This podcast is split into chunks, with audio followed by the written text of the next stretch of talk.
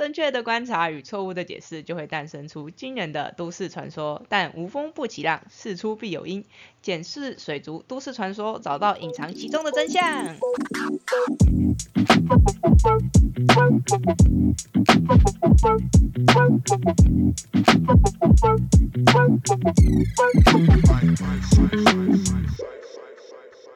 大家好，我是塔鱼手札的赵景沙喵。大家好，我是塔鱼手札的兽医师阿汪，欢迎大家来收听我们这一集的水族大大说。哎，还还好你没有念错，我刚才在想说你会不会念错。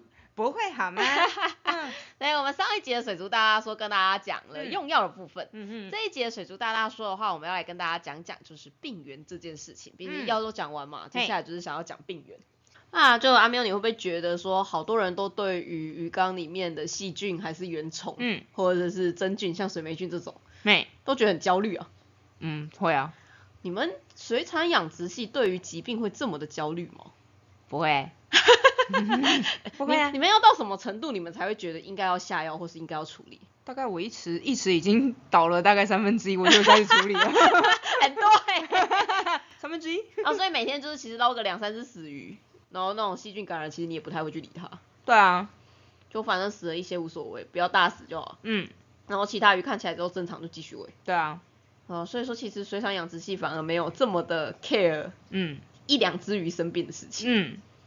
不过想想也是，因为你们的话。其实经济鱼本来就都还蛮强健，嗯哼，通常只有一些比较虚弱的或者被排挤的个体，就是那种抢不到饵的才会生病，除非真的是那种很严重很严重的疾病被引入。嗯，阿妙，你之前有遇过那种整池倒池的状况吗？不是因为那个，不是因为缺氧或者是水质烂掉那一种，是疾病。倒池我倒是没有遇过，我但是倒缸我有遇过。哦，你那时候是在？就是就是在水那个还在水族店打工的时候，哦嗯，岛缸是嗯，可是水水族店搞啊，你那个时候是被疾病感染的岛缸还是水质恶化的岛缸？诶，那个是疾病，哦，是什么样的状况啊？嗯，我在想应该是呃，我在我在想应该是那个没有检疫没做好，对啊，然后进新鱼之后就大家一只一只死掉，对，那是什么鱼还有印象吗？红莲灯。嚯，嗯，听起来好柱状，对，我们这样讲，应该也是柱状，那因为红莲灯身上超容易带有柱状病的。是。而且就是你会，而且它这样死亡速度又很快，你就会发现第一天好像死了两三只，第三天变成四五只，接下来就开始大片大片。啊，不是红莲灯，是绿莲灯，绿莲，那也差不多，对，也是一样。嗯嗯对，然后就是大家好像开始呼吸急促，然后 party 的越来越多，然后每天都在捞鱼尸体，早上捞完之后晚上继续捞。没错。然后客人只要经过就会发现鱼尸体又飘起来几只的那一种。对对对。大概都是柱状。是。对，那我们今天要来聊的病源是。什么样的病源呢？其实我们今天要来聊的会比较像是一个病源的整体概论，我不会聊一个特定的病源。嗯，对，特定的病源说真的要聊起来实在是超级长篇大论，实在是太多了。那我们今天的主题是水族大大说，鱼生病就是你的鱼缸不干净，不然就是你检疫没有做好。所以当疾病发生之后，你就要整缸翻缸。这是真的还假的？因为我发现有些水族大大超喜欢翻缸。嗯哼，但是三不五时就是只要那种。鱼好像生病的比较严重，他就会想要翻缸。嗯哼，是然后或者是感染某个疾病，其他鱼没事，但反正他就会觉得应该要翻缸。嗯然后他就会开始来问我说，就是我要怎么样去消毒？我要怎么样去让我的滤材确定没有这个病源？嗯。我要怎么样把我的鱼缸整个清干净？嗯嗯。对，然后我要放多久我才能确定说它没有疾病？嗯。就我觉得大家对于微生物的恐惧感好强烈啊。是是，没有错。然后就好像，就像我们上次说啦，大家都会觉得鱼好像生病就是用药。但其实药物只有在针对病源的时候，对对，但其实有很多鱼的疾病根本就不是病源所导致，所以那个时候你下药也没有用。嗯哼，对，所以我会觉得说，不知道从什么时候开始，感觉水族界把病源的重要性放的放大放大太多了。对，我觉得放的过度的夸张，你会觉得吗？就其实说真的，在我自己咨询的 case 里面，真的是由疾病造成的，就是单单是由那种很严重的疾病造成的 case 啊。几乎都是检疫没做而已。嗯哼，如果说你是那种在鱼缸里面养了一段时间，其实这种因为你鱼缸里面的病源导致你的倒缸的状况，其实它大部分都有在更源头的原因。嗯嗯，就是它可能原本的鱼缸配置就不是这么好。嗨，然后或者就是它的营养上其实是有很大的问题，嗯尤其是营养这个，虽然说我一直在讲营养，大家可能会觉得很烦，但是营养这个真的是我觉得是鱼会突然之间就可能两个两三四年就突然死掉了一个最主要的原因，嗯因为其实鱼真的超级无敌强健，嗯只要你营养有做好，其实它们大部可以跟大部分的病原共存哦。那为什么是这样呢？不知道大家还记不记得我们上一节水族大大说，嗯有跟大家说，我们要来跟大家介绍一下什么叫做绝对病原，嗯跟它的另外一个相对的词，就是它相对词真的就是刺激性病原。嗯哼嗯我，好失望，因为觉得绝对病原跟跟刺激性病原听起来很不对仗哦，嗯哼，对，应该要叫绝对病原跟相对病原啊。嗯哼，但是好像好像是曾经有人用过相对病原这个词，但你会觉得相对病原这个词，你就很难去理解到说它到底是什么意思。嗯哼所以其实大部分现在用绝对病原的另外一个词，大部分是刺激性病原。，OK，对那所谓刺激性病原，就是它在你的鱼健健康康的时候，它是不会造成任何的问题的。嗯只有在你的鱼缸水质变得很差，或是你的鱼体表有受伤，或是你的鱼本身状况不是很好的时候，嗯嗯这个刺激性病原才会导致感染。嗨，而绝对病原是，只要它存在你的环境里面，你的鱼就是会被它感染。嗯，听起来是不是很可怕？听起来很可怕吗？水产养殖系的阿喵表示，有很可怕吗？我们平常养的鱼全部都是在绝对病原当中存活下来的，有什么问题吗？啊，如果在水族水，如果在水族缸的话，听起来是蛮可怕的。然后所以在水产，你真的觉得还好？嗯，对啊，嗯，其实水产真的是还好。欸 你还记得有一段时间你们水产养殖系啊，嗯哼，有一段时间很盛嗯行那个 SPF 动物，嗯。你知道 SPF 吗？特定病原就没有特定病原的嗯，种苗，没有特定病原。呃，就像是石斑鱼不是很常被那个神经坏死病毒感染，叫 NMV，、嗯他就会说，就是我们经过实验室检验，然后我们全部都养在室内，嗯然后我确定我的这一批石斑鱼苗完全没有 NMV，哦，是哦，嗯，他们那个叫 SPF，嗯，就是没有特定的，病源。那是在好小吧？没有，是可以办得到的。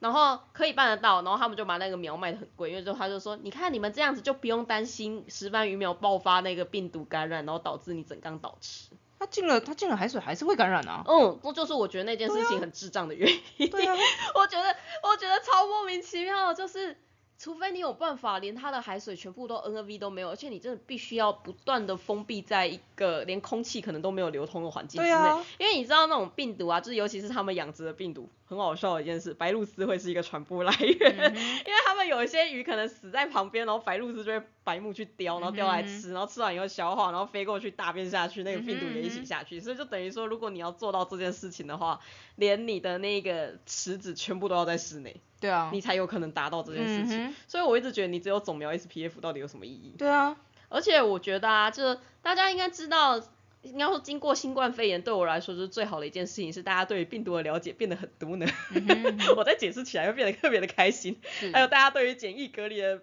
概念也变得比较好理解，因为就嗯是完全就是拜新冠肺炎所赐。嗨，对，就是啊，在新冠肺炎的那段时间，大家应该都有打疫苗嘛。对，大家知道疫苗是什么吗？嗯，疫苗是。疫苗就是反正就是拿病毒身上的其中一个部分是，过来，或者是拿就是比较弱的病毒，嗯，然后就是先让你的免疫系统先训练过一次，是，然后接着你第二次感染就不会那么严重，是。就是虽然说你可能会发病，但是你不会死，嗯。你还是可以活下来，嗯这就是疫苗的概念。哎，那其实对于野生动物来说啊，稍微的感染嗯，就是个疫苗啊，是，所以那一些完全的没有经历过这个病毒感染的鱼，嗯，你把它放在一个具有这样子病毒的环境会怎么样？它就等于那是它这辈子第一次被感染，对，第一次，是。所以它就会很严重。是，而且啊，你为了要生产出那一种就是没有被病毒感染的鱼，它连它的亲鱼，就是它的爸爸妈妈妈妈都必须要没有被病毒感染，嗯哼，不然你看来卵产下来，他爸那边生病，他妈在那边生病，他们都在同一缸水里面，嗯哼，就会一起生病啊。是，所以他们是连父母都没有这样子的抗体的情况之下，然后你把这么干净的鱼丢到野外，嗯嗯，结果就是嗯死的更惨了。嗯 我一开始没有 S，我一开始没有这个疾病，结果这个会。大爆死，对啊，所以我那个时候就觉得这个想法真的超级智障，嗯，超级智障。是，而且他们在那个瞎子也想这么做，我就觉嗯得天呐！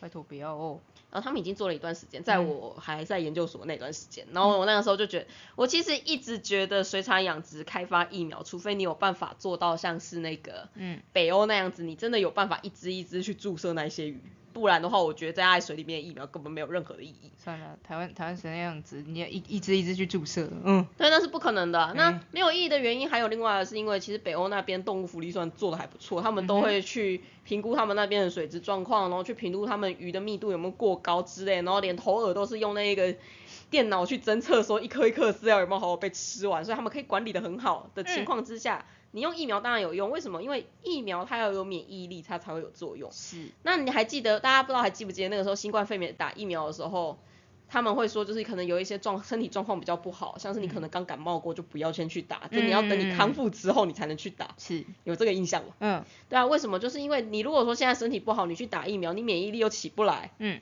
那你免疫力起不来的情况之下，你打这个疫苗干嘛？就没有用啊。是，可是你想想看，台湾这么多奇怪的养殖池，嗯，那个底土没在清的，哎水没对。在换的，哎。啊饵料乱喂的，哎。啊营养还不一定这么均衡，嗯，要然后还乱下的，药还乱下的，然后鱼还养超密的，哎，那这种情况之下，你们到底疫苗有什么用？没有，对，就完全没有。所以我一嗯直对于就是台湾人民的金钱心血放在这两个地方，我真的觉得我超级不能够理解。嗯对，好，反正 anyway 这只是我的小小抱怨。哼，对，那我们再回来。所以啊，绝对性病原，它虽然说听起来它真的是一个很可怕的东西，因为它只要存在于你的环境，你就会中标。嗯哼，但是啊，绝对性病原不代表它一定是会让你鱼死掉的病原，而且嗯。更多的绝对性病原，它其实是要跟你的鱼共存的，嗯，因为那一些太强的病原会导致怎么样的状况？太强的病嗯，原，如果一个绝对性病原它只要存在，你的鱼就会被感染，但是它非常的强大，嗯，那会导致怎么样的问题？鱼会死掉，鱼会死掉，然后呢？然后它就没有东西然，后它就没有然后了嘛。嗯对啊，对，因为所有的病原它都是想要透过鱼身上得到比较多的资源，然后让它可以复制，让它可以繁殖，然后让它可以继续传播下去，它才有办法延续它的生命嘛。是，所以它如果说自己太强了，宿主感染之后，嗯，马上就死掉，嗯，这样子它就没得玩啦。对，所以其实那些野外来的鱼啊，身上就算带有很多的病原好了，嗯，这些病原其实绝大多数，它们虽然是绝对性的病原，但是它们都不会太强。嗯，在在人类的生活里面，其实有一个绝对性病原，大家一定对它非常的熟悉，而且所有人都中标过，嘿，汗疱疹汗疱疹还有水痘。啊，水痘，嗯，对，水痘大家应该小时候要么打过疫苗，嗯要么就是直接有发病过。嗯那汗疱疹其实也大概百分之九十的人类都有汗疱疹。嗯，汗疱疹它就是一个演化非常成功的一个绝对性病原啊。嗯汗疱疹它就是只能依附人类为为生，嗯，但是它不会造成你太大的问题啊。是，它就是偶尔在你身体比较不好的时候发个病，嗯让你手痒痒的，嘴唇旁边痒痒的，然后破个相，然后可能就因此这样子找不到另外一半，哎、并不会好吗？如果这样子你就找不到另外一半，请不要相信他好吗？不然以后你老了你也会被他抛弃。真的，对。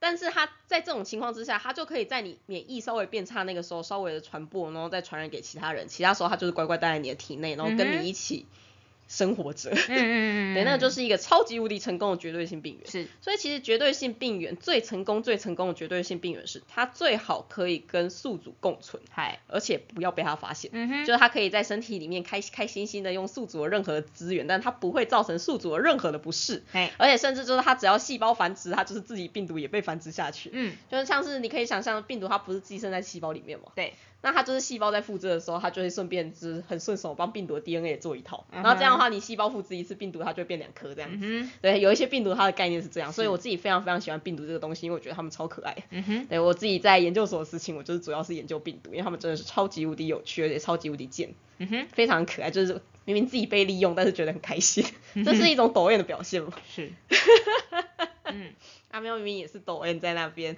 我不是啊，你是啊，你比我还要。呃，所以现在问题来喽，嗯我们现在拿到的鱼，要么是人工环境，要么是野生的鱼。嗯假如是野生的鱼的话，它们带来的这些绝对的病原，嗯而这些绝对的病原在野生的环境里面，他们是共存的状况。是，为什么在你的鱼缸里面会爆发感染？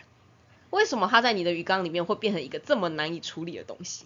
嗯，就像是你们的养殖池好了，你们嗯有一些鱼，它们也是来自于野外，然后只是暂时的把它圈养起来，嗯像是鳗鱼、嗯，线鳗那一种，你们也是从野外抓，然后只是把它养大而已。嗯那它们也会带有这些疾病。嗯，那为什么这些疾病在野外不会造成问题，但在你们养殖池里面却会造成大量的死亡？中间的差异到底在哪里？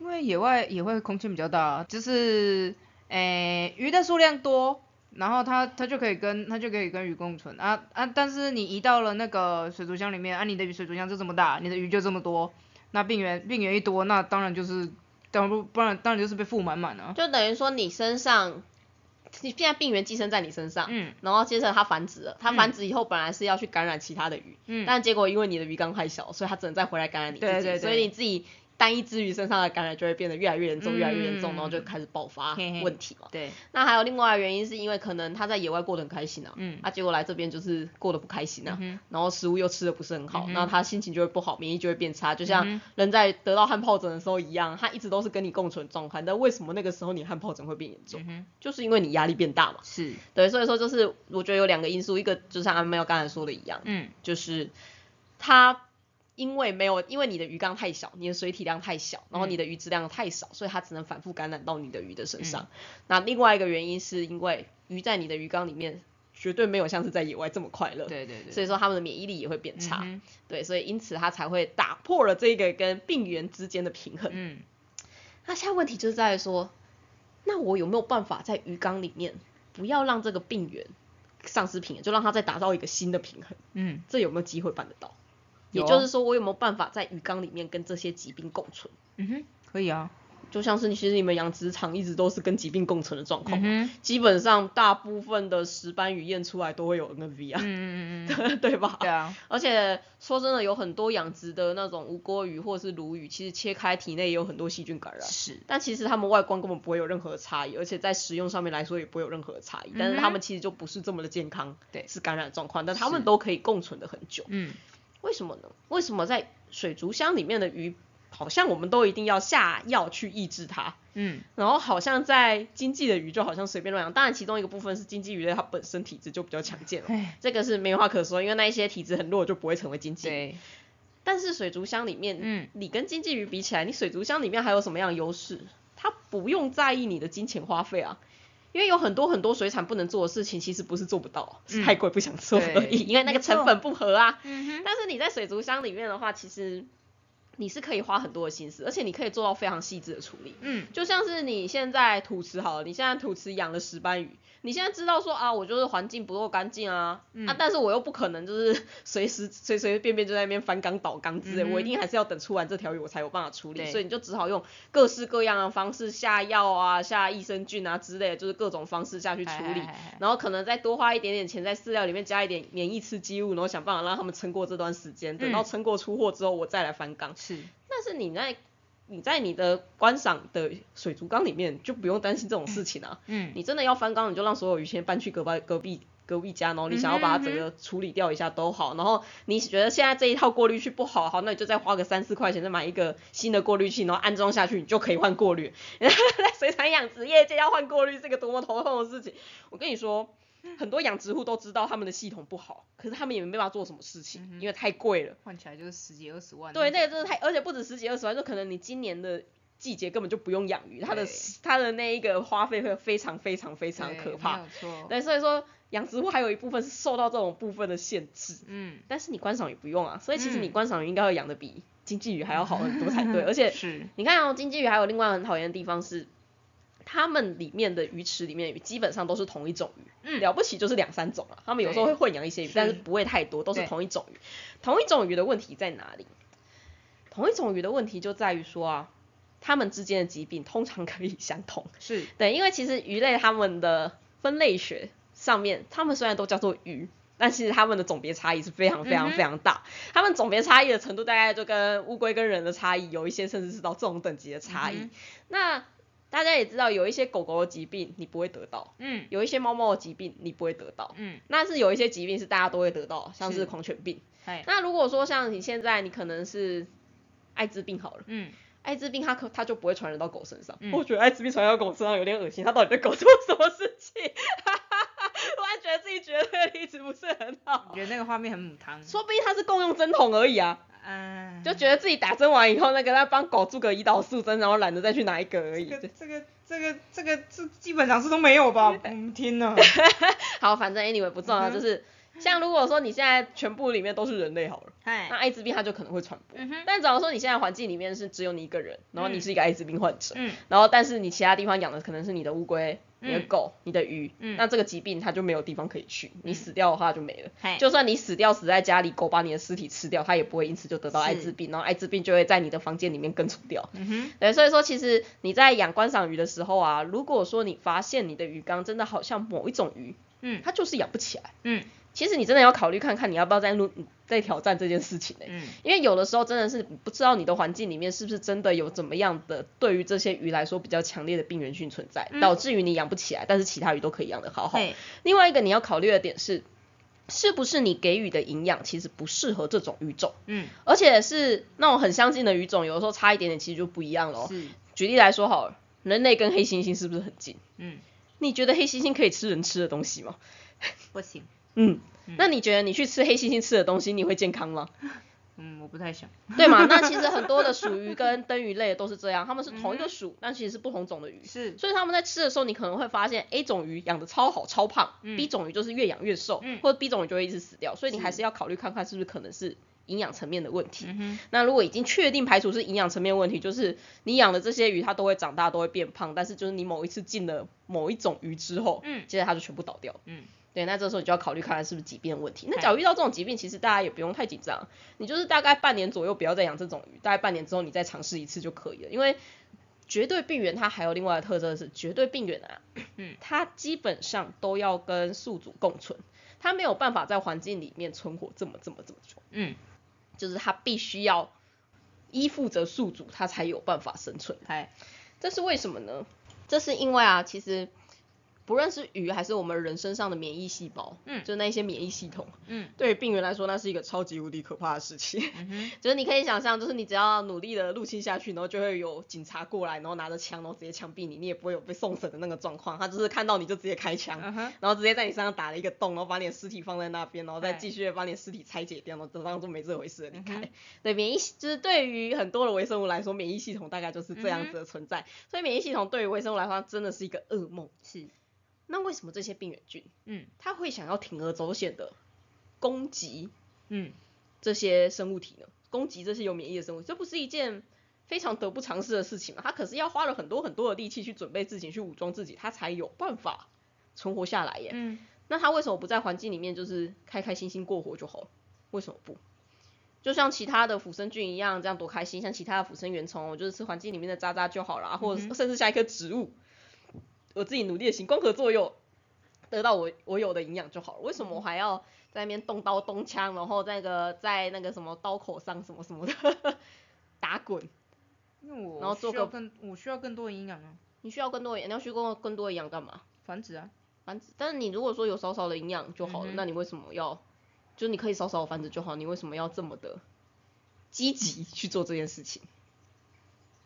嗯，因为因为啊，攻击目标攻击目标弱的话，为什么无感染呢？嗯，这是其中一个原因，就是当你的对象，他你觉得说你觉得打得赢他，他现嗯在防备没这么强，嗯他现在防备超弱，那他就是等于就是一块肥羊。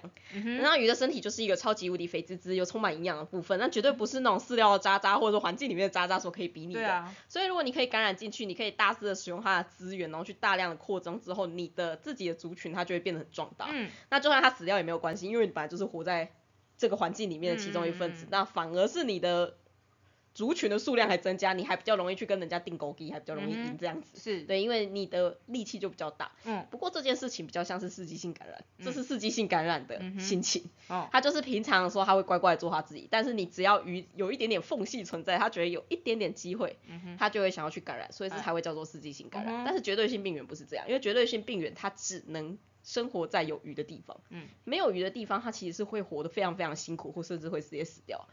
那嗯为什么绝对性病原它要演化成这个样子？为什么？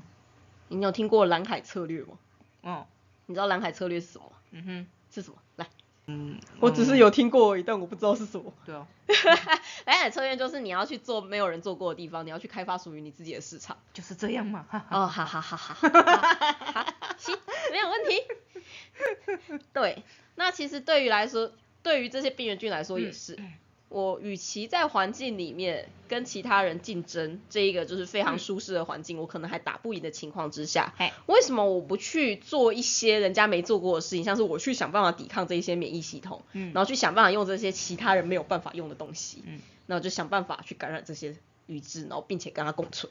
嗯，对，所以说其实绝对性病原是这样子演化出来的，就是当某一段时间的时候，它其实在环境里面跟那些腐生菌比起来，它觉得它赢不过那些腐生菌。嗯，但是它有办法，它有自己的办法可以去感染鱼之。嗯，那这个时候它就会脱离腐生菌的状况，它就会变成致病菌。嗯，然后并且演化了久的时候，因为其实。所有的感染都是鱼之跟微生物之间的军备战争。嗯，彼一时，此一时，此一时，此此一时，彼一时。对，此一时，彼一时。对，一样吧，反正这两个东西，这两个字分过来应该没差吧？对，反正就是这样子的状况。所以说，它一定是魔高一尺，道高一丈这样子，就是他们一定会有互相切磋的状况。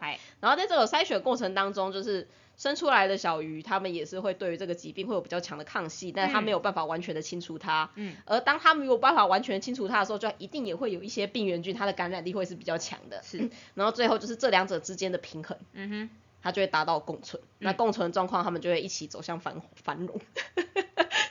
OK。对，你们觉得这样子听起来？这样子听起来的话，就是当然不论怎么样，这些病原他就是想要跟你共存，嗯，这会是他最好最好的状况。是。那在什么时候他们会放弃共存？我觉得你快要不行了，我要跳船的时候，因为我现在好不容易跟你共存，但是我现在觉得你好像快要倒掉了，嗯，就像是最近大家开始有那个芒果干出现了嘛，开始有亡果感出现，因为每次总统大选的时候都会有亡果感嘛，嗯哼那这个时候就开始有人想说，那我要不要移民？是一样的，就是当原本这两个这两个生物他们是共存的很好的情况之下呢，什么时候这一些共存的很好的生物他们会想要跳船？嗯，当然就是当鱼体的状况变差的时候，他们就会想要跳船。嗯，那想要跳船，反正我现在都已经在这边根深蒂固，都已经跟鱼共存这么久，我难道说要白白的浪费这条鱼就是身上肥滋滋的这些能源，然后直接跳船吗？当然不是嘛，我就是一定要先把这条鱼就是榨干。它可以做多少我的子弹就做多少我的子弹，把它所有资源都用掉，把我可以画的东西都用完，之后然后用最大的力气，然后努力的往外繁殖，往外扩散，对，让它进，差不多啦，是一样，让它经济人亡，然后再去感染其他人，因为反正我数量比较多的话，总是会有一只我的后代可能会成功嘛，我数量越少，我成功的几率是越少的，对，所以说为什么绝对性病原，嗯，它在我们的环境里面会突然发病？有一部分真的是因为他觉得鱼压力很大，鱼快要不行了，或者他觉得你环境不好，他快要不行。所以其实说实话，不论是绝对性病源，还是相还是那种刺激性病原，我自己会觉得说，你使用药物治疗，你只是在防止鱼只因为这次的感染死掉。嗯。因为鱼只它会出现感染，它会出现症状原因，原因就是代表说现在鱼打输了。嗯。那鱼打输，它其实很靠北的是，鱼打输通常就会一直打输下去。嗯。它不像是人类的免疫力这么强，还有机会赢回来。鱼就是一个只要发生症状之后呢，就很容易死掉的生物。嗯。所以它打输可能就会一路输下去。那这个时候你就只能用药物，因为药物它可以去抑制这些病原。那抑制这些病原的话，你就想象就是两边在战争，然后其中有一边它变得比较虚弱，这个时候天降神兵，那病药物丢下去，然后那对方敌军就被打死了，所以说他就有可能会赢。他会赢的话，就有可能会修复。但是这是最最基础的，它就只是先治疗你这个症状而已。但是你后续要做的是什么？你后续要做的应该是去想说，为什么这个疾病？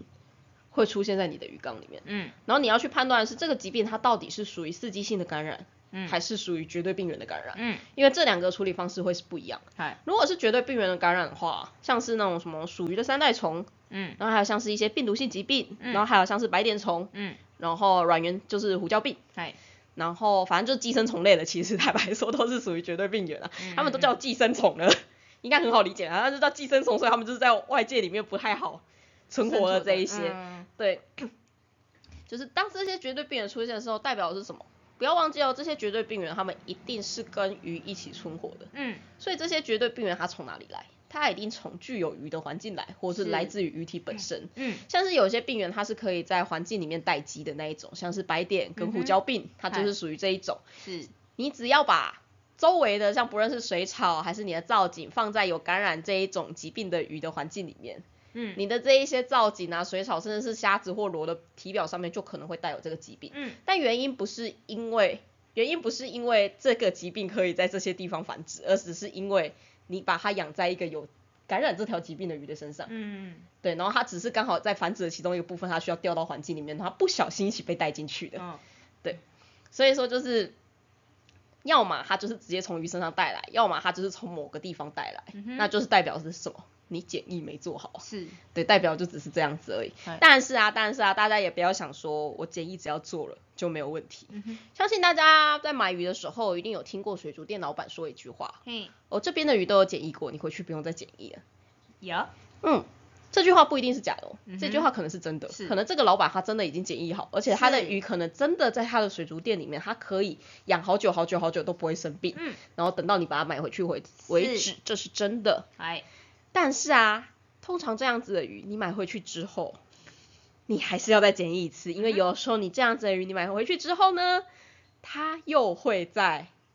感染一次，而且他可能还是会有疾病爆发，这个时候就有一些饲主他就很生气的说，老板骗我，他根本就没有检疫，不就是因为其实检疫它是有极限的，是 检疫它能够检疫掉的疾病就是那一些很急性马上爆发的那一些比较毒性比较强的疾病，它可以检验掉。嗯，那另外有一些疾病的话，他们是要遇到压力的时候它才会爆发出来。而你想想看啊，就是老板一开始已经好不容易把它用好了，然后也都治疗完的，但是这些疾病。不是说你治疗之后它就会百分之百完全消失，它其实只是在回到了跟鱼之共存的那个时候而已，所以你看起来它不会生病，而但是啊，当你再把它买回家的时候，又是一次压力，又是一次压力，所以这个时候疾病可能又会再爆发一次。是，而且再跟大家说一件就是比较哀伤的事情，嗯，如果一个疾病它曾经被药物治疗过后，第二次的爆发会变得比较难治疗。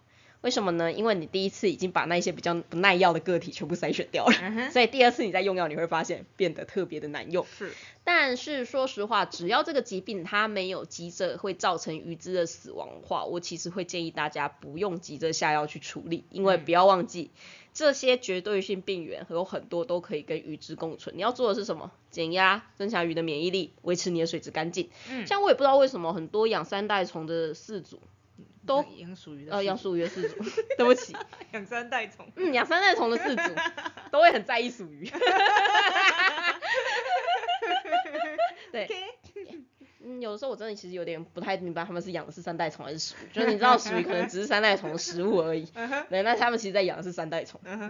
对，就很多养鼠鱼的饲主其实都会很在意三代虫感染，他们就会觉得说，我不能够接受我的鱼缸里面有任何一咪咪的三代虫存在，然后只要出现的话，不论那个药物对鼠鱼多毒，就是要把它吓到，就是 吓到就是诛诛灭九族，再也不要出现在我的鱼缸。然后，但是他每次进新鱼的时候，过一段时间就会发生，然后他鱼就在一直下药，一直下药，一直下药，然后越下越越下越下越多之后，虫的抗抗性也越来越多，然后药物再也没有用。就是没有下到属于中毒的剂量，再也没有用的那种状况。对，其实对于三代虫，我的态度真的就是，其实你可以选择共存，我觉得这不是什么难事。嗯，当你发现三代虫在你的鱼缸内大爆发，只有两个可能性，一个叫做其实你的系统超脏。你一直以为你的系统是很干净、很漂亮，水质都很稳定，但其实你的系统超脏。嗯，因为三代虫它们超级喜，也是超级喜欢在有机物很多的地方存活着。它们其实那些小虫虫啊，它们是可以靠过那些有机物，就是稍微的存活一段时间，它的毒性会变得比较强。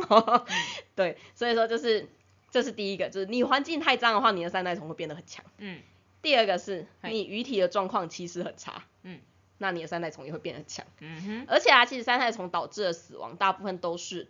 二次性的感染，二次性的感染跟刺激性的感染不一样。二次性的感染是代表说某一个病原，它可能在鱼的身上开一个洞，那个洞就是一个 always open，欢迎每一个微生物进来 的那种状态。对，所以说就是因为它开了一个洞，它现在免疫力又不够好，那个洞没有修复，然后免疫都跑去攻击其他人，没有没有空，没有多余的人力了。这个时候，其他那些很弱的病原，不论是细菌，不论是真菌，不论是原虫，它可以从那个洞非常的开心，因为反正就是 always open 嘛。欢迎光临买风。对哦，就是欢迎光临买风的那个概念。对，就是因为有某个病原先在你身上开了一个洞之后，才导致其他的疾病感染，这个我们叫做二次性感染。嗯哼。对，或者叫做继发性的感染。大部分大部分三代虫造成的死亡啊，其实都是继发性感染。那为什么会有继发性感染发生呢？代表你环境太脏了嘛，就是你环境环境太脏，或者像是属于最常见的就是底沙太脏啊，那当然它身上开了一洞，你又把它放在一个就是这么脏的地方，它不感染也很难吧？嗯。所以说，其实如果说你发现你的鱼缸里面三赖虫没有办法共存，变得很严重，请大家好好的去思考一下自己的过滤是不是出了什么问题，自己的造景是不是出了什么问题，自己的环境是不是出了什么问题，这绝对是有问题才会出事的。是。所以而不是就是一直就是我就是反复的下药就好了。嗯。反正就是这个虫，它就是可以根除，它就是可以根除，它就是不应该存在我的环境里面，所以我就要让它死。是。对。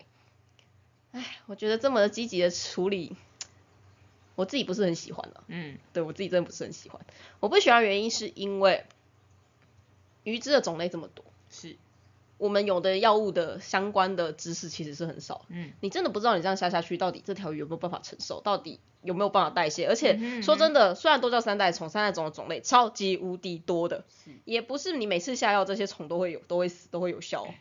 所以我会觉得说，在这么多没有办法确定的情况之下，然后再加上说，如果你有很长禁渔，其实你没有办法去根除说它会有新的病源被引入的状况，我觉得其实共存真的是一个还不错的方式。而且对我来说啊，共存有一个好处是，三代虫它会变成一个指标。当你发现你的属于三代虫增加，不就代表他们最近状况变差了吗？嗯，对，所以就代表说你一定要做些什么事情下去处理它。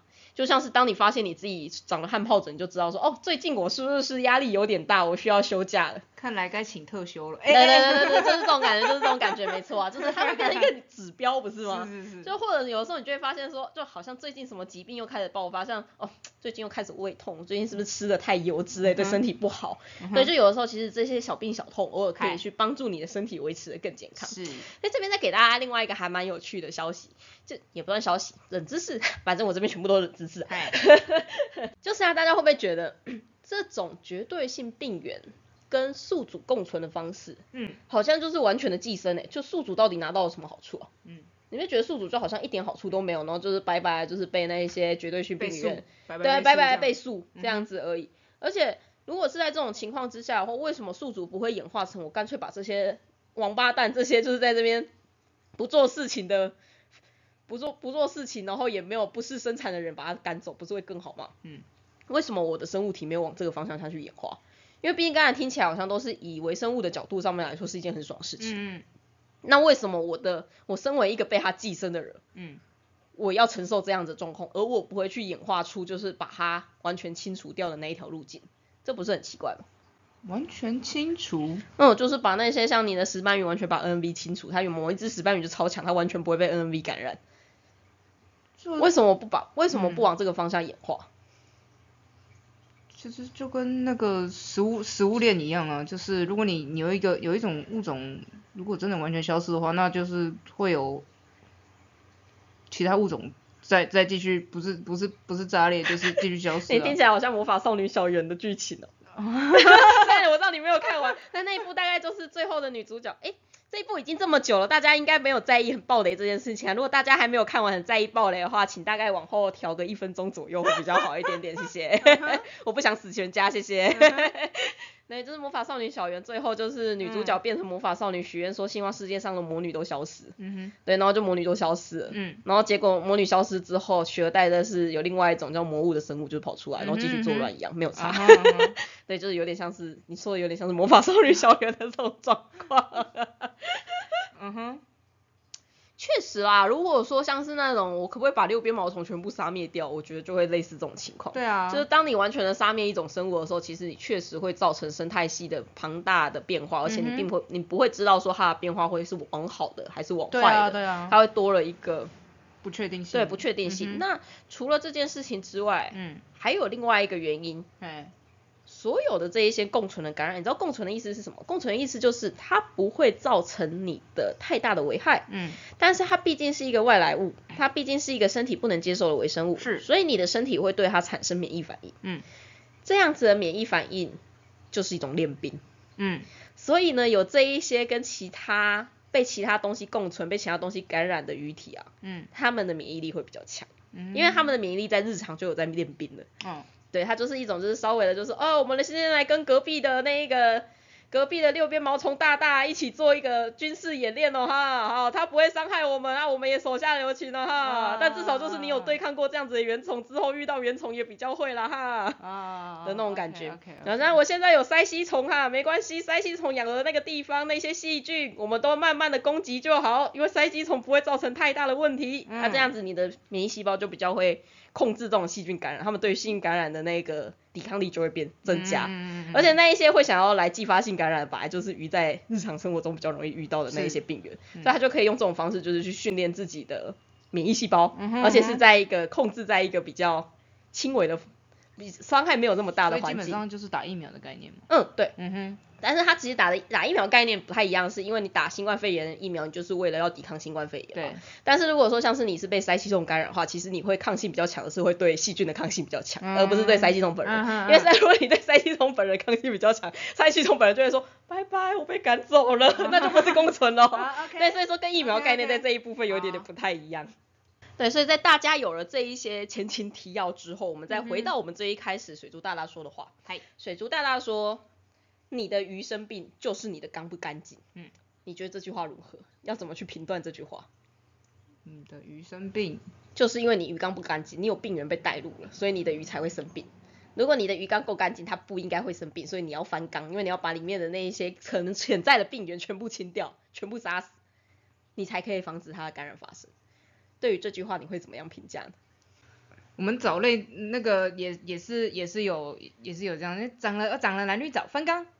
翻完刚以后还不是一样，你的配置什么都一样，那还不是一样？你没有去，你没有去再去做一些改变，你没有那个治本的话，你去治标是没有意义的。就是你现在只是因为你现在做了某些事情，它最后的结果达到说现在环境是病原菌为主，于是你就想把这个世界毁掉。对。但是你其他做的事情操作又一模一样，对对对。那你最后就只会得到一样的结果，因为你没有找到说就是到底为什么会有。会变成这样子的原因呢，就变成反反复复，你只能做这件事情。对，你没有去解决这件事情，对，就是你没有治标了。简单来说，对对对对。我觉得我好厉害，我都可以听得懂阿喵说什么。阿喵翻译机。我觉得这确实是一个面向。那对我来说，它还有第二个面向是，嗯，其实有时候你的鱼够虚弱，就算你的缸子很干净，你还是会生病的。嗯，对。对，就是跟你的缸子干不干净其实没有关系。而且很多人都会想说，我把鱼缸清干净就好了。嗯。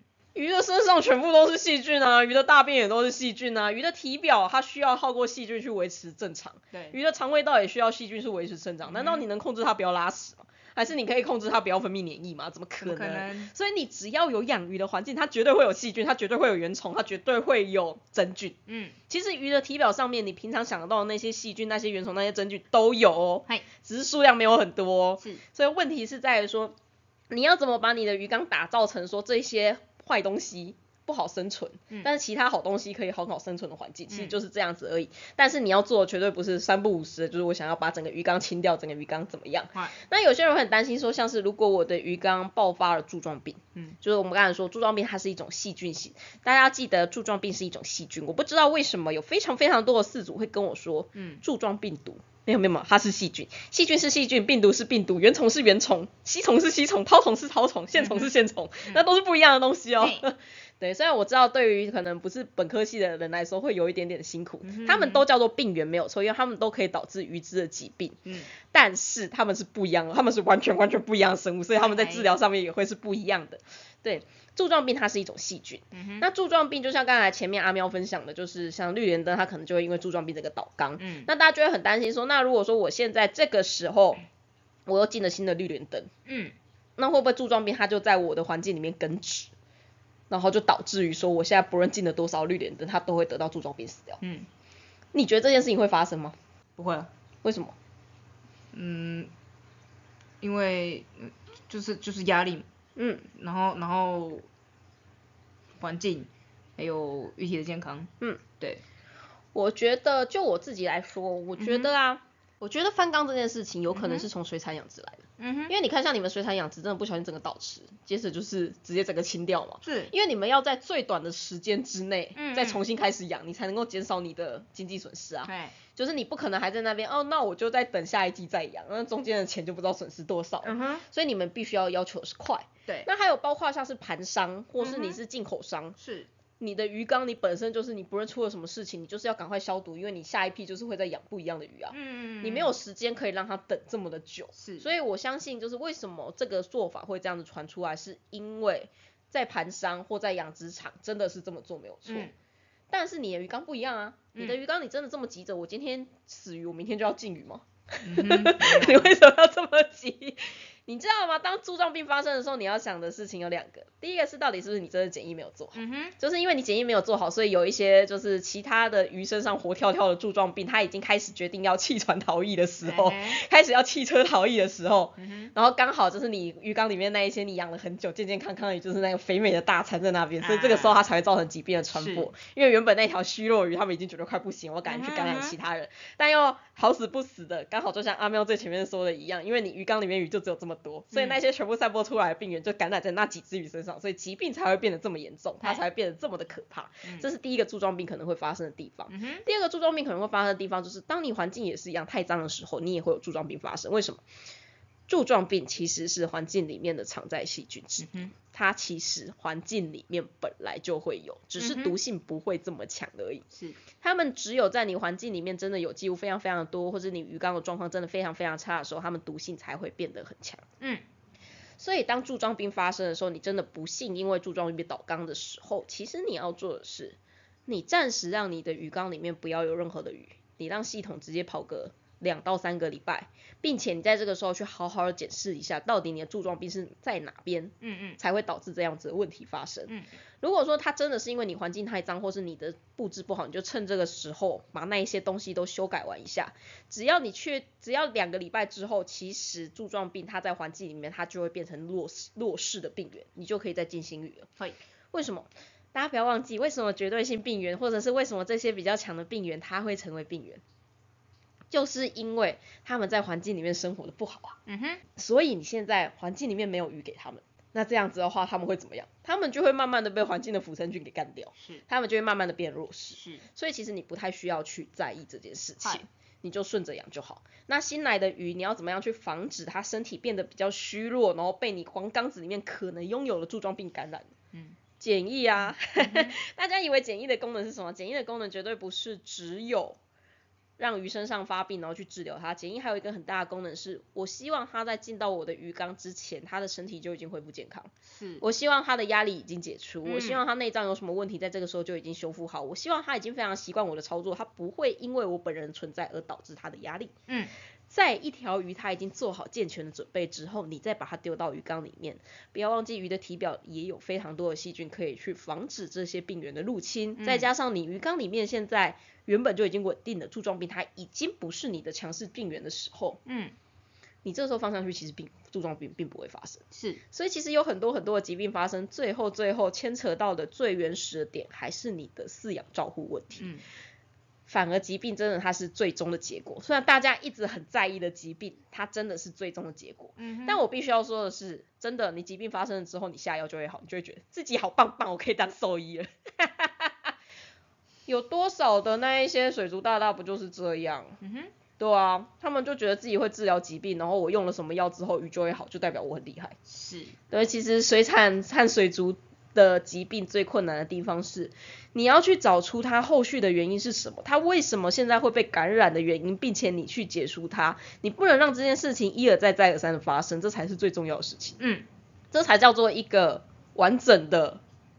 兽医该做的事情，我其实会这么觉得，所以我自己也一直非常不爽，就是兽医系没有相关的，就是养殖相关的课程，然后营养相关的课程，是。然后甚至我那个时候去学这个课程，还要被老师觉得说我在浪费时间，我真的觉得超级无敌北宋。的。嗯，对，因为我觉得在我们一切的东西都是不知道、不知道、不知道的情况之下，当然像猫狗没有问题，因为猫狗它就是一种，然后猫狗它的研究就是非常的透彻，所以我有办法去做到很大、很高阶层的治疗，我可以去调整它很多很多的东西。是，但是鱼就是一个药物的副作用不知道，药物的浓度不知道，药，然后鱼种鱼种的品系不知道，我们甚至连鱼种它是谁，我们可能都没有一个学名可以对应。嗯哼，对，那在什么都不知道的情况之下，你能靠的是什么？绝对不是人定胜天，好吗？嗯。你能靠的叫做想办法让你家鱼过得很爽，叫他自己想办法去处理这件事情。是，这件病哪来的？从他们身上自己带来的、啊，嗯他们自己带来的事情给他们自己处理，你要做的就只是提供他们一个安心的家而已。哦，不过也因为这样子，大家还记不记得我们刚才前面说的，就是关于石斑鱼的 NMV，就是完全完全没有被感染过这个病毒的鱼，嗯。他们未来被感染的时候会变得特别的严重。嗯。有一些疾病它是这样子的、哦，你混合了来自于世界各地不一样的鱼的时候，有一些鱼它们就是会生病。嗯，因为他们从来没有接触过这样子的疾病。对，这个最明显的 case 是发生在你把太平洋区的鱼放到大西洋的水族馆下去养，嗯有的时候你会发现太平洋区的鱼不知道为什么细菌性感染变得超级无敌严重，嗯而且怎么样医都医不好。你如但是啊，在这样子的水族馆里面，如果你有办法让这条鱼撑过前面的一到两个月，它们其实是可以慢慢适应。嗯但是死亡率最高就是前两个月，是因为他们必须要在这个时候，他们必须要产生相对的免疫去对抗那些他们从来没有看过的病原。嗯哼这会是一个非常非常可怕的情况。对，所以说如果说大家有想要养很多很多种鱼的话，当然那些很强健的新手鱼无所谓啦。但如果说是那些比较娇贵鱼，真的就是尽量养地区差不多的，嗯他们状况会比较好，因为有时候跨区养真的会有一些跨区的疾病出现，而且因为他们这一辈子，他甚至连他的祖先、他的曾曾曾曾曾祖母都没有看过那个情况，他们真的对这个疾病会变得非常非常非常脆弱。是。对，这样有没有这样子有没有像就是南部人搬到北部住的那个那个感觉？我跟你说是北部人搬到南部住，然后就会被登革热弄死。最近南部登革热很严重。OK OK OK，对，这么说南部人搬到北部可能会因为霉菌性疾病死掉，哎因为南部没有这么的，没有那么潮湿，没有这么潮湿，南部都很。哦，你知道我那个时候第一次到北部生活，最不能接受的是什么？什么？没有阳光。啊哈，他那个时候下雨下了一个多月，台北嗯市、台大那边，嗯，我直接搭高铁回去晒太阳，你知道吗？忧郁的，那个时候我真的超级忧郁，我真的没有办法接受，我没有办法接受超过两个礼拜以上没有太阳，你知道吗？回去晒完太阳以后心情就变好了。对，你是鱼竿吗？为什么啊？只有鱼竿可以晒太阳吗？那基隆人不需要晒太阳是不是？哎、基隆人合成维生素 D 的功能会比较强一点，因为你们太阳比较少，说不定会有差、啊。对，南部人就会有那个维生素 D 缺乏的问题。如果去台北住的话，是，我不知道有没有啊，这个这个完全是冷消伟，请大家不要不要相信，我们只是在冷消伟而已，好吗？这个可能要看跟医生那边有没有相关的相关的调查了，OK？不要相信哦。对，所以我们来总结一下，就是其实啊，嗯。如果说你真的很急着要禁语的那一些单位的话，我觉得你要因为某一些事情倒缸，你要整个清掉，我觉得是 OK 的。但是如果说你只是你自己的水族缸出现这种问题的话，嗨，其实你真的不用这么的强调说你一定要把整个翻缸，而且对我来说，其实你的系统里面好不容易花了这么多时间去养出来的细菌，它们都是尊贵的，它们都是很珍贵的，它们是适合你环境的那些，而且工作能力很强的细菌。嗯。随随便便把它翻掉的话，我觉得那不是一件好事。嗨，反而是你就是只要维持你的鱼缸里面没有那一种现在这次被感染而大量死亡的那些鱼只，然后就是嗯让它待在空缸，就是所谓的空缸意思不是里面完全没有运作，是你在正常运作，只是没有那种鱼或是没有鱼的情况之下运作个两到三个礼拜，嗯。剩下的就是你要确定你检疫的时候。你有应该说你要确定你有做检疫，嗯而检疫的重点并不是在于说它发生了什么疾病，我下了什么药，检疫的重点会放在我要让这条鱼在进缸之前，它就是一个超级无敌强健的状况，让它不会有任何疾病的发生。因为所有鱼，所有在鱼病世界里面发生的疾病，坦白说，大部分都是可以共存的，嗯只有非常非常的少量，就是那一些大家其实都已经知道怎么样 处理的疾病，嗯，才会是没有办法共存的，像是海水的贝尼灯。嗯海水贝尼灯，如果你要共存的话，你要花的心力会特别的多，因为海水的贝尼灯它真的就是鱼的免疫力呢，它一点办法都没有，而且它会大爆发的原因是因为你的水体量太小嗯所导致的，所以这个时候你要用的就可能像是那种清洁虾或清洁鱼去清洁掉这一些寄生虫的存在。嗯对你必须要再做一点其他的事情，没有办法透过鱼脂本身。那还有像是白点病，嗯白点病的话，它也是属于可以的话尽量完全清除的疾病，因为白点病它其实清除的方式非常的简单嗨，千分之三的盐，你把它泡到白点都不见以后，再多泡个三天，就已经差不多可以完全处理掉。嗯因为它很好处理，加上它又不太会伤鱼，所以这个我就会建议说，就是可以提早处理掉。嗯那还有像是软圆，软圆它比较讨厌。就有些人，尤其是最近，我最近软源的 case 蛮多的，嗯哼，就是所谓的胡椒病或是金粉病。嘿，对我最近的软源 case 都发生在斗鱼身上，而且他们的斗鱼还不是新进的斗鱼哦，可能是养个两三个礼两三个月之后的斗鱼。那为什么这就是一个很典型的就是疾病共存的 case？嗯，它其实卵源它一定是在鱼身上一起带过来的。对。但是只要鱼的免疫力够好，它其实是有办法跟卵源共存很长一段时间，而且你也不会看到有任何的病症。嗯。但是只要当鱼的免疫力变差的时候，卵源它就会开始到爆发，那你就要必须要下药处理它。为什么这个季节鱼的免疫力会变差？因为换季啊，换季的时候你鱼缸里面的细菌状况变差，你的水质变差，然后对于鱼来说本身温度变化又是一个压力，所以因为这个时候鱼的免疫力变差了，所以卵源就爆发了。但是它卵源是哪里来的？其实它一开始就带有，只是它们是共存的状况。所以其实事实上疾病它是这样，应该说这些病人他们是这样子的状况。而不是说我绝对不能在我鱼缸里面接受有任何一点点细菌、任何一点点原虫跟任何一点点的病原存在。没有，你没有办法处理，你没有办法杜绝这件事情，因为所有的病原基本上在鱼的体表上面或多或少都有一点点。嗯哼，它们其实一直都是共存状况，所以千万不要想说我一定要百分之百去根除这个病原，除非你确定根根除这个病原的方式不会对鱼体造成太大的伤害。嗯哼，不然真的有很多的时候就是病原根除了，但是鱼死了。病原根除了，但是鱼的内脏也烂了。对，请大家就好好的去取舍一下这件事情。大家不要忘记哦，你知道人体里面啊，我们共存的病毒种类非常之多，而且其实人体里面，我记得好像人体的 DNA 里面，其实有蛮大的比例都是病毒的 DNA，它其实不是你的 DNA。嗯。我们是共存啊，你会你会觉得你不健康，你会觉得你不好吗？其实也不会啊，不会啊，对啊，就你也是一个正常健康人类，所以很多的疾病本来跟人类就是共存的状态，只有那一些神经病的疾病才会被人类特别拿出来哦，并且想办法对付它，像新冠肺炎这一种，这个真的就是属于疾病演化过程当中不小心的错误错误进化，有点像变成丧尸暴，对，有点像变成丧尸暴龙什么那种感觉，那 那是一种错误进化，但你看它错误进化的新冠肺炎，结果呢？结果它最一开始会造成高死亡率的那一些猪鳖就全部不见了，是，剩下的猪鳖是什么？就像感冒一样，就是会让你暂时没有办法行动，但它不会杀死你，这些才有办法活下来。就像变成流感一样。对对对对对，就是最后活下来的一定是这些比较温和的病原。对，那虽然说之前已经广告过很多次了，就大家如果说真的对于病原的传播非常有兴趣的话，欢迎大家去下载《瘟疫公司》这一部游戏，它有手游也有。也有那个电脑的版本，而且它真的很好玩，就是基本上你要如何在里学会在里面当一个成功的治病员，你就知道说到底这些病原到底是怎么样跟你的鱼之共存的。是。那你到底需不需要用药物去完全的杀灭它？其实是不需要的。是。一切一切都是以我要怎么样让这一些东西跟我的鱼之共存为主。嗯。任何过于残暴的杀力杀灭方式，其实最后。你都会没有办法很好的养养好鱼，你的鱼寿命会变得很短，而且你的环境会变得很不稳定，这不是一件好的事情。嗯，对。哎，我真的觉得就是大家对于疾病的处理方式，真的是有太大的一部分是来自于水产养殖。嗯哼。但问题是在于说水产养殖跟水族就是不一样的啊。对啊。你看水产养殖哦，你不要看他们好像就是土池很脏，什么没在处理。我跟你说，水产养殖的水其实是干净的。它其实不会有任何的异味存在，除非说它真的鱼在生病什么之类。对。而且他们每一次出鱼，基本上每年都在晒池，每天都在翻缸，每一年是每一年都在做这件事情，每一年就把所有东西翻翻掉重来。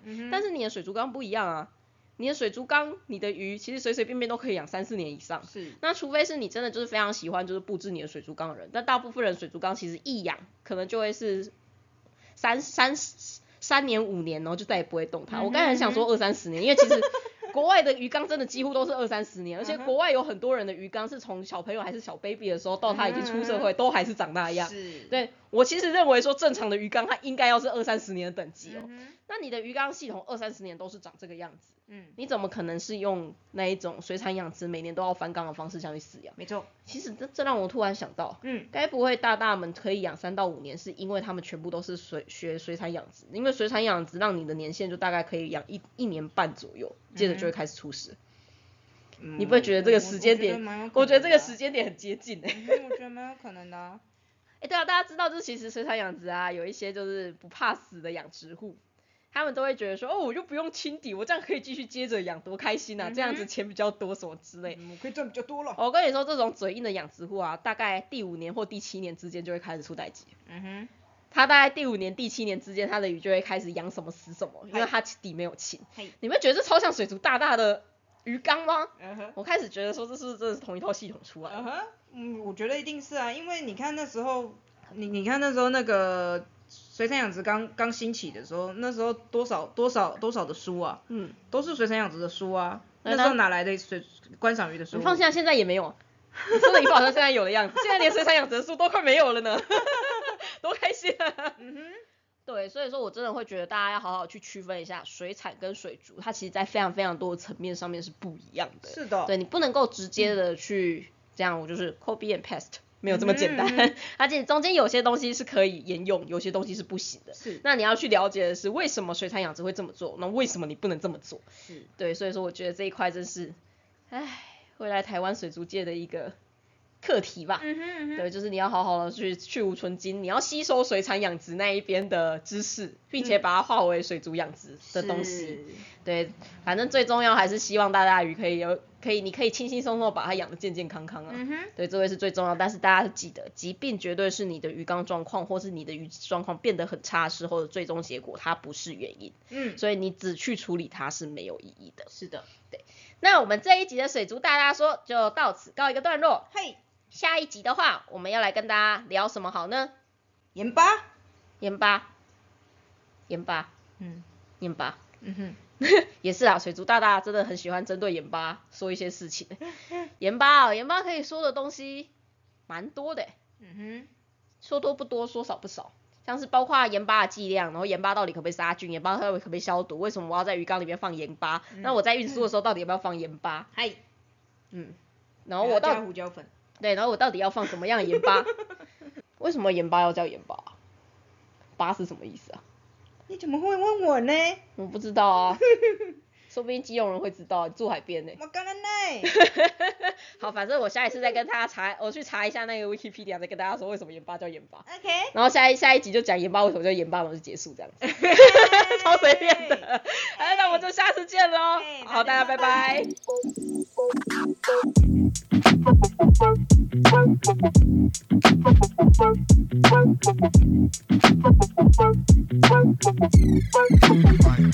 Bye.